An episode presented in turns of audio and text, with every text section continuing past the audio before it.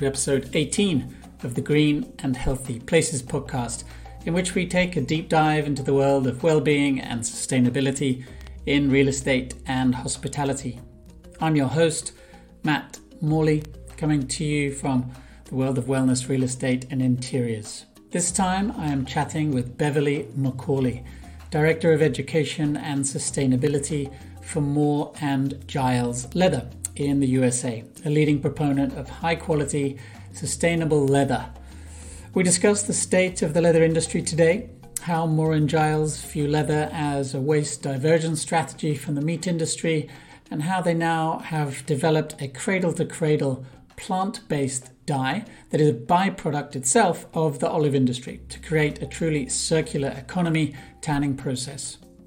Quality natural leather has a long life and improves with age, unlike so called eco or vegan leather that's basically completely different material, likely PVC or vinyl layered with lots of chemicals. So there's real food for thought in this conversation. If you're interested to learn more about their supply business, check out mooreandgiles.com forward slash leather. I'll put that in the show notes. You can also email me on mail at mattmorley.com with any comments and suggestions. So here we go. Let's talk to Beverly McAuley from Moore and Giles. Beverly, thank you so much for being with us today. I really appreciate your time. Uh, as, as an intro, I just wanted to, to take a little step back to, to set the scene because I know you're a you're an ambassador for the uh, for the ILFI, the Living Future Institute. You have your own nature based retreats. And I know that mindfulness meditation is, is a part of your, your, your, personal life, possibly professional in some way as well. So you've got a number of interests. You're also Director of Education and Sustainability for Moore and Giles. So, you know, what's the career path that's led you to where you are today, and how do you sort of balance all these different interests? Mm-hmm.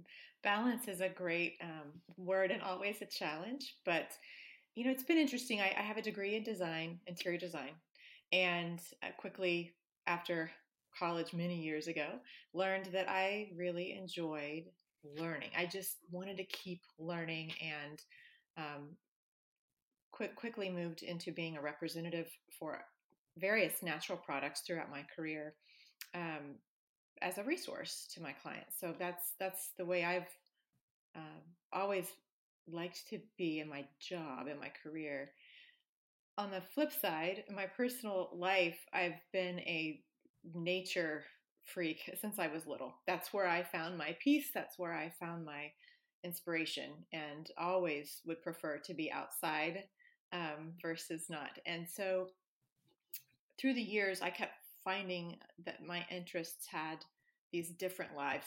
So the the nature based retreats, the the meditation, you know, it, it all centered around health and wellness. And then several years ago, really made that connection um, between nature and health and wellness. And then this position, uh, career wise, has just been that final puzzle piece to really make it all come together. So now all of these experiences and, and pieces of me um, are put together in this really great puzzle where I can bring people together um, through my love of nature and uh, connect people to it and support it through action, you know, through educating folks and trying to lead the way as much as possible in this industry um, to help people make wise decisions when it comes to the environment and our planet. Okay, so then that, that sort of le- leads us neatly into second question then around the actual Moore and Giles business today and and its structure and products. So you, have got this passion and interest and an understanding of nature and natural products. And here you are today as Director of Sustainability and Education. So, could you just describe to us the various products or services and, and the, the business structure of Moore and Giles today? Um, just the business structure. Basically, you know, we are a leather company. Um, we bring leather into the United States from various tanneries around the world, depending on their forte, you know, their their product. Um, we also have a bag and accessory division as well that, that we host from our same headquarters in Virginia.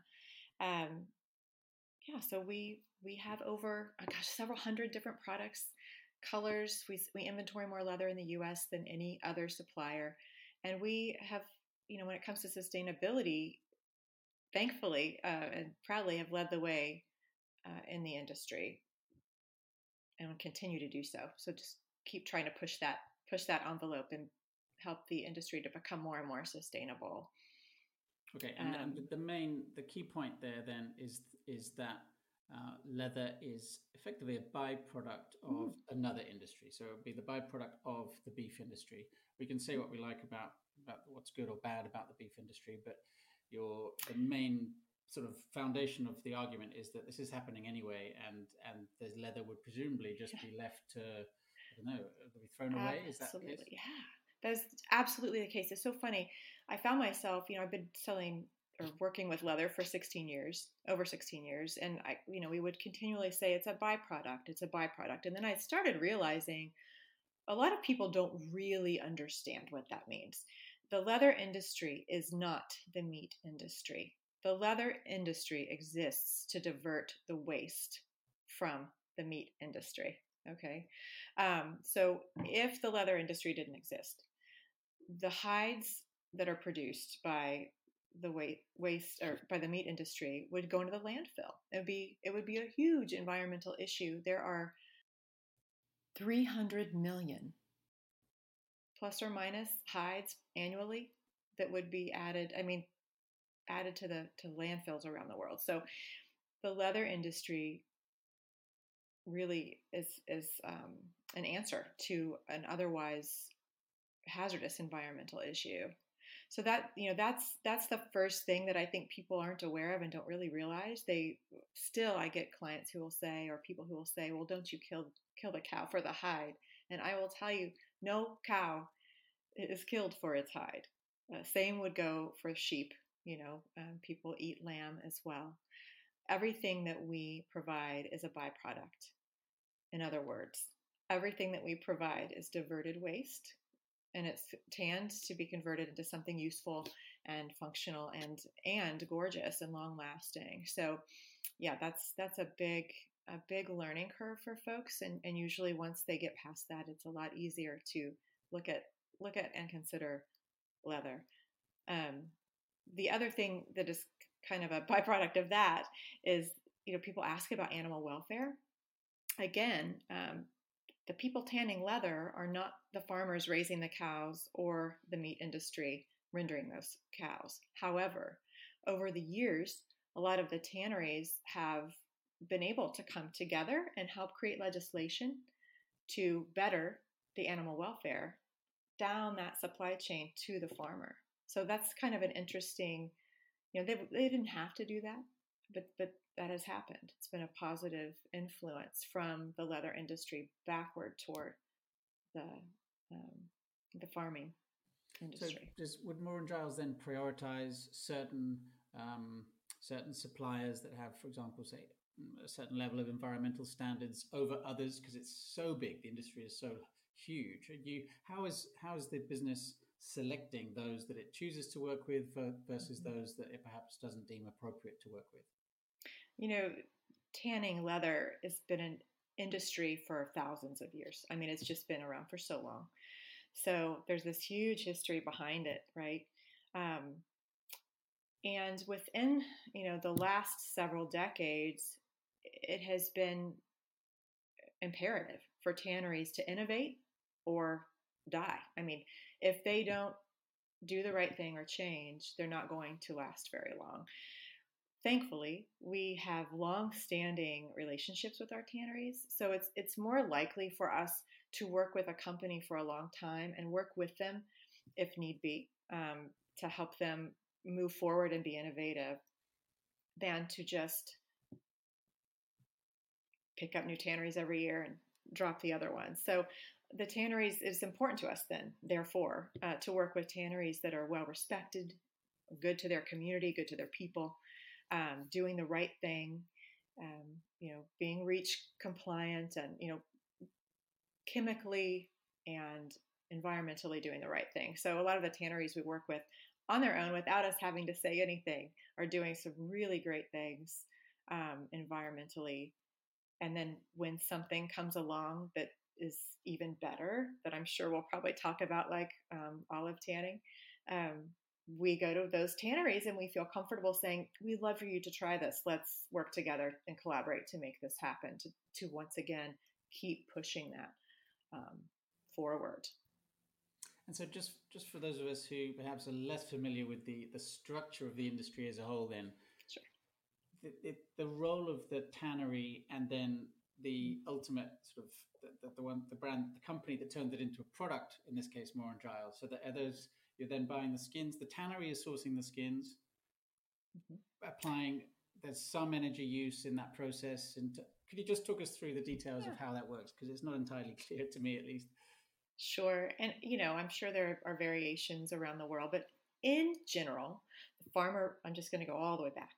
The farmer raises the cow or the cattle for the meat and dairy industries.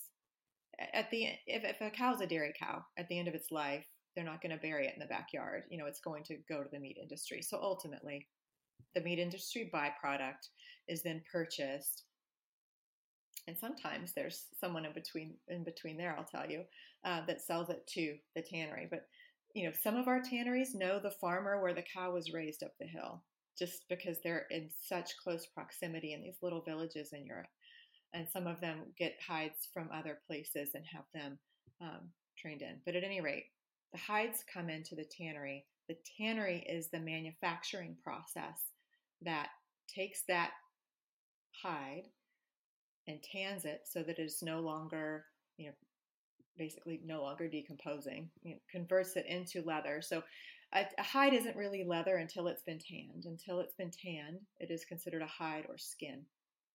Once it's tanned, then it, uh, you know, goes through those processes at the tannery that to make it, you know, the product that you wear or you sit on, you know. Um, they do all of the finishing processes. At that point, it's then brought over to the supplier like ourselves, who then, you know, inspects, stores, and sells the, the product. Um, we are somewhat unique with our tanneries in that, you know, like I said before, we will collaborate and create products with them just for us or just for our, our clients. Um, but they do all of the the manufacturing process portion. Mm-hmm. So the the and Giles would be both, in one sense, a, a middleman that then supplies the, the finished hides to, say, interior designers or architects who are doing interior fit outs, what have you, but also in some instances you create products yourselves, such as the furniture and bags. It's true. And we, we do um, we sell we're a wholesale company when it comes to our the hides of leather and we sell to upholsterers we sell to furniture manufacturers um, you know those industries as well okay and so you mentioned the olive green and it's it's probably the the product that's sort of most leapt out from from the research that i've done online just because mm-hmm. it, just seems uh, yeah sort of a fantastic combination of of ideas and, and natural products so obviously you're very proud of that. Uh, were you involved in its process? I mean, could you just sort of give a, a, description of exactly how you're using olives as as another byproduct to uh, tan right. the leather, right. in itself is a byproduct, right? Yeah, so it, it is so cool, and it, it th- th- this process totally is what re-energized me with within the industry, got me excited about seeking the role I'm playing now, and kind of was that puzzle, puzzle piece that connected everything together that I mentioned before. Um, it's it, the the product itself is called Olivenleder. Okay, that's who makes the product, and it's actually it's not the olive itself; it's a byproduct from the olive industry. So it's using a byproduct to tan a byproduct. Best of both worlds, totally plant based. So basically, it's the fallen olive leaves from the olive trees or when they prune the olive trees, you know, for production, just like you would prune an apple tree, because if you don't, it's not going to render good apples. It's those olive leaves, but it, it also uses, I, i I'm always learning more and more, just the waste from the industry. So when they press the olives to make olive oil, that kind of the more solid waste, you know, that comes from the olive pieces, if you will, uh, that can be used. I mean, all of these different portions of the of the olive industry, the byproducts and that's an important word um, when it comes to this process, are used um, to tan leather. So rather than taking something from nature, like tree bark or plant oil, or harvesting and actual you know, growing trees and cutting them down to use, this is just product that would otherwise be burned into the atmosphere or go to waste in some way. So it's it's a really great circular model. And this was one of the one of the products that you then took forward for mm-hmm. a healthy material certification, right? And that is that right? So we took we we have um, four and growing. I think we might add a couple more this year. Uh, olive tanned products within our line, and within those, several different colors and textures. The beauty of this process is you're it doesn't you're not really limited, so you can have all these different textures and colors and um, uh, possibilities. Really, a lot of a lot of really great possibilities. We took our end products and went for declare labels um, for those. Uh, on the tanning end, the Olivenleder product that is used for tanning these leathers is Cradle to Cradle Gold and Material Health Platinum, um, which is also unheard of in the in the tanning industry. So that's it's just really we feel this process will turn the tanning industry on its ear. Um, there are a lot of great things happening with the typical way people tan leather and have for many years, but this is just kind of that next generation. You know, this is, we're seeing into the future here with this product. For those who are perhaps unfamiliar, you dropped quite a few terms. Oh, sorry. There, but I mean, you know, those standards, I mean, the red list is, is pretty much the gold standard. It is, it's, it's pretty demanding in terms of the chemicals that it does not want to see anywhere mm-hmm. near your product, but then to also have be or aligned with cradle to cradle, which is if perhaps more of a sort of a circular economy approach to things. Would that be right? Yeah. So if you think of like the things I mentioned, a declare label is like a nutrition label for a product. So that will take into account the, the chemicals used. As you mentioned, super strict. So to achieve a declare red list free label is the highest standard out there right now. Um, and we have that on all of those products. And then when you go to cradle to cradle, that's just what it says. So cradle the beginning of your product to the beginning of the next product instead of what used to be termed cradle to grave, which was the beginning of the product to the end of the product. In this case, there is no end.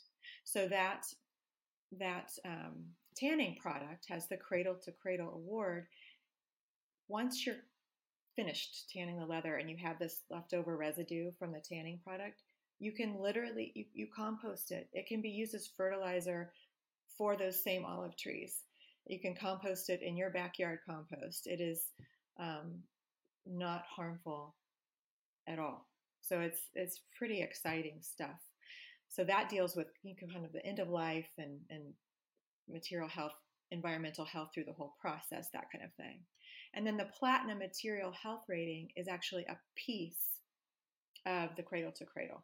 So you could just go for a material health rating. It could be used to kind of scale up to that cradle to cradle award, but it is one of the one of the five factors considered in cradle to cradle. So in the plat in the uh, material health rating, that's looking at the chemicals uh, at that stage. So um, making sure that there's no chemicals involved that are considered hazardous or chemicals of concern. There any, is there anything that's lost then in taking that approach? I mean, you seem quite optimistic that it's uh, a real innovation within the industry. Is there anything that you're not able to do, or that there's certain things that the more traditional craft-based, sort of uh, the, the, old way of doing things, are only that you can only do that way, or you you pretty much able to match it by doing this sort of fully eco approach? You know, um, when mineral tanned or chromium tan leathers came along, and that's 80 to 90% of our leather in the world is, t- is tanned with, with uh, you know, chemicals, basically, minerals. Um, that opened up a huge world of accessibility to options from the vegetable tanned leathers before it. So, um, oftentimes people use a combination of the two eh, just to have a different hand or, or you know product at the end of the day. But um, vegetable tan products were very limited, um, and that tanning process, you know, has its own concerns here or there. The nice thing about this olive tanned products that we have, this process is like the best of both worlds and even better really because with veg tan you're taking something from nature versus you know what, what i mentioned before this. With this you you can have softness uh, which you can't have with vegetable tan leather. It's really more firm like a shoe sole or something or a belt. Um, you can also have color variation texture variation all these possibilities that you would have with the with the mineral tan leather the chromium tan leather without the chemicals. So there aren't uh, we're not seeing a lot of of issues i think the main thing is well two things you know it's new. So every time a tannery will make a new product it's you know about finessing it to get the right end results and that again aesthetically really. Um, and then getting people on board to understand why it may be a little bit more expensive sometimes because it's new and it's small batch. If you think of the first small batch brewery, you know, um, micro brews or whatever, you know, that was especially in the United States, you know, there was a handful. Now they're everywhere, you know. Um, so it's it's just a matter of gaining popularity and understanding, and I think that's probably the biggest challenge is that at the moment you do have these, there's obviously some degree of scale. Um, is, is it purely on, like, what would be the factors that you'd identify then? Because you have, for example, you supply to, say, automotive, to marine, which I presume is sort of you know, high end stuff, and aviation, even so like private jets. Like, what are the what are the differences between, say, that and something that's going into, say, residential, commercial, interior usage? How do you how do you distinguish between those levels of quality or refinement? Right. I think, you know, in many cases it's about the function that you're needing, um, especially when you when you break out some of those specific um, types of markets. The function that you're needing and then the, the preference. So, for instance, in aviation, due to a lot of the requirements on the business aviation side of things, I mean, they, you know, beat up those there's a lot of use. and they were looking for consistency. So patina that you would get with a natural leather is probably out of the question. So you're needing something that's a little more finished with some pigment in it. It's got to meet some strict um, testing, typically for you know abrasion or flame retardants or whatever. So there are certain types of products that that are better for that. However, I have used on private aviation as an individual's private aircraft, all of the things that we've used in the residential market before. Again, it was their personal preference and what, what they were okay with. So we can cross over with with any of these markets just fine. It's just really a matter of what is the function you're looking for? What is the look that you're looking for? Durability is an interesting word because it strikes me that leather is perhaps one of the products that rather like wine, it ages well, and with time, almost it, it develops that pattern, it develops more character in a way. So, how do you com- contrast that with, say, you know, the arguments for what's loosely termed eco leather or vegan leathers, which, as I understand it, without having dug too deeply into it, they are not in fact leathers at all. Is that right? Correct. Oh my gosh, I could talk to you for hours about that, but I won't, I promise. Um, vegan leather is not possible. I, I, this is maybe in poor taste, but you cannot be pregnant and not pregnant at the same time. I kind of say the same thing. So, um, in order to be a leather, you have to be from an animal.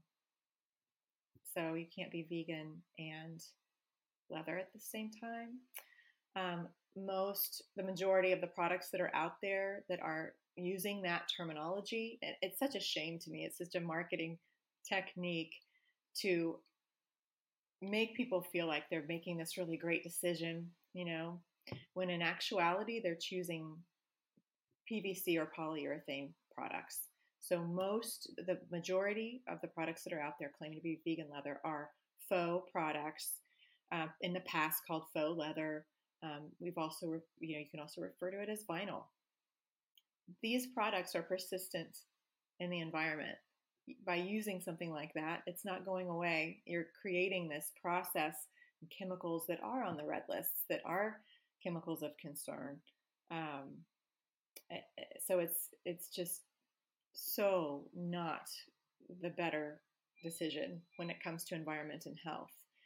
Also, what you get with a product like that is you have to replace it more often. So it's not going to wear in over time. So, you know, to your point, with a leather lasting so long and being this heirloom quality product, how often have you heard someone say, Man, I can't wait until I can inherit my grandmother's vinyl couch? Not many, not often do you say, Oh, I want that the, that plastic chair. I can't wait till I have that, you know, handed down to me. That will likely never be handed down to you. It will be in a landfill somewhere forever and ever. Um, you know, so as I said, I, I could speak to that for a long time, but leather lasts, it outlasts and outwears, and, and it's just so beautiful for a longer period of time. So not only do you get a, a nice product in the beginning, but as you replace this other product, you're multiple times, you're building up this landfill waste again and causing more chemical processes to happen because you're, you know, continue to buy it, you continue to have it made, all of these other products, um, while the leather still sits and the leather has not needed to be replaced. Um, it's just overall in the life cycle of the of the product, it, it's really important to look: is it a circle or a line? That that's the most simple way I, I like to say to my clients. Are you looking at a like a timeline, like here's the beginning, here's the end, then what happens at the end? Or are you looking at a circle? Can this thing be reused? Can it be used for a longer period of time and cutting down the waste. And in terms of uh, maintenance and, and looking after one's leather, I noticed that you recently brought out a sort of an antimicrobial spray that I guess is is a sort of reaction to or response to, to what's happening around COVID. But in terms of what one could or should be doing to, to look after one's leather in, let's call it, in sort of a home or, or commercial environment, in furniture, to make sure that it, it is able to do that, to make sure that it can live that nice long life and it, and it mm-hmm. ages well. Are there any tips? I mean, you guys are the yeah. experts in this. What do you normally recommend? Sure.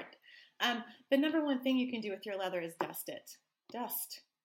That's the main thing. Um, like a plant. Yeah. Yeah. Oh my gosh, I need to dust my plants.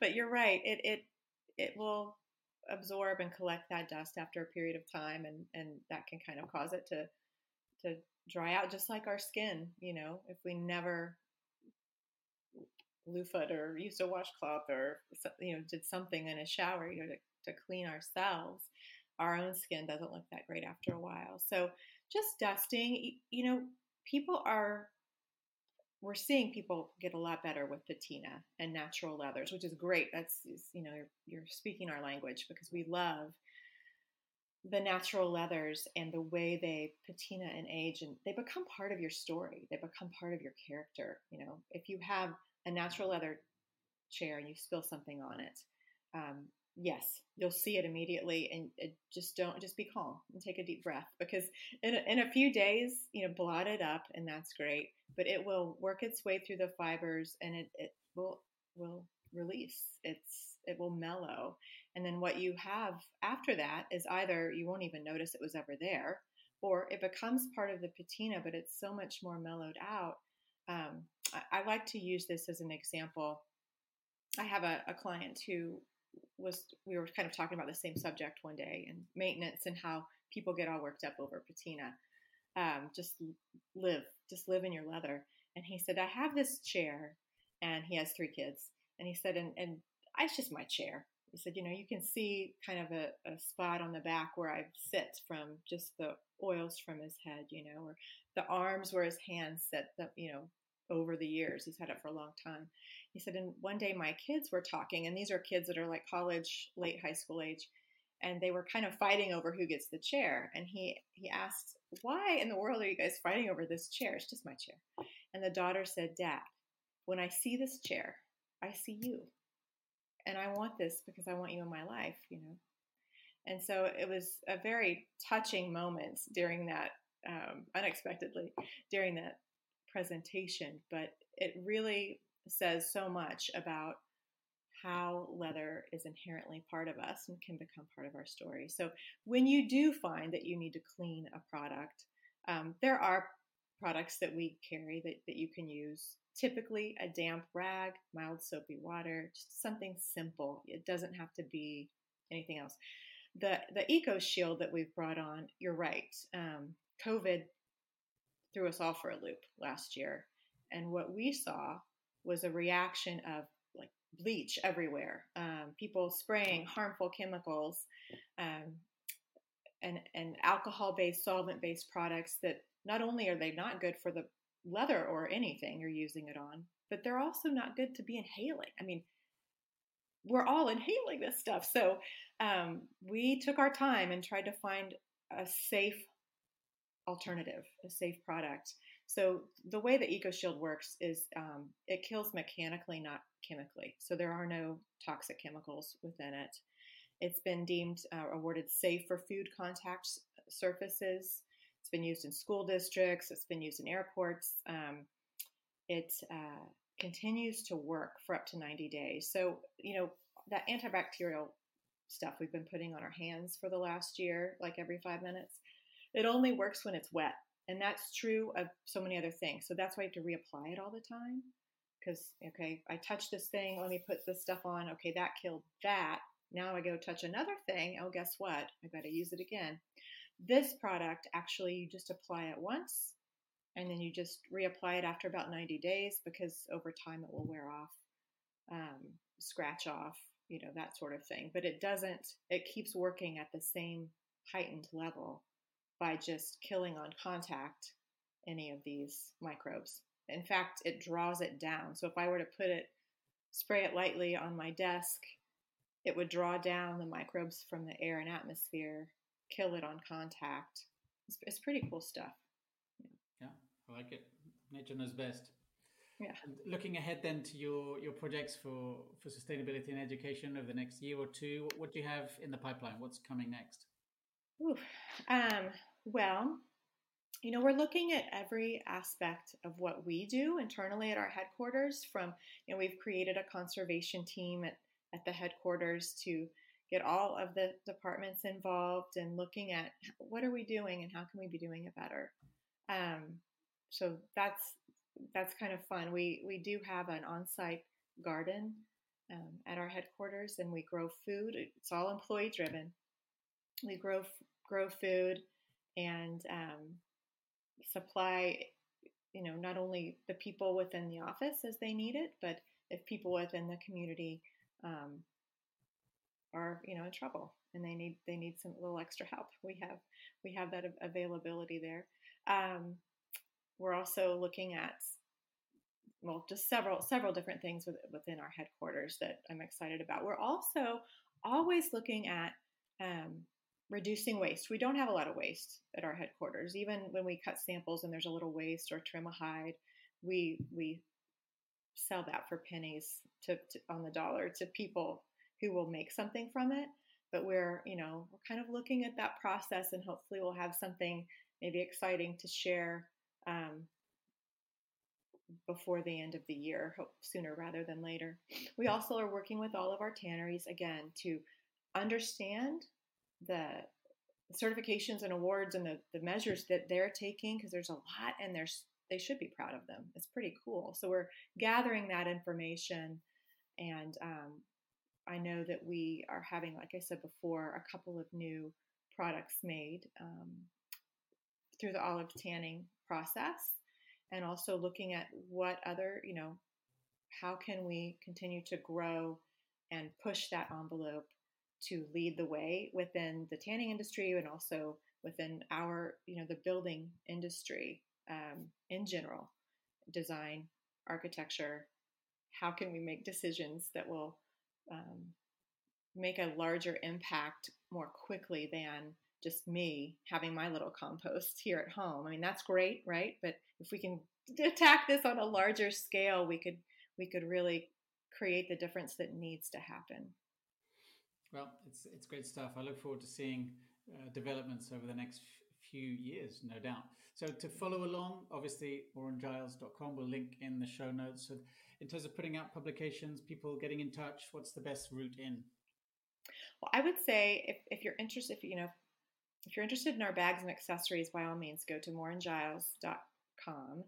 If you're looking for more information about our leather hides in general as a designer, you can go there and go to the top of the screen and click leather for designers, or you can go to mooreandgiles.com forward slash leather.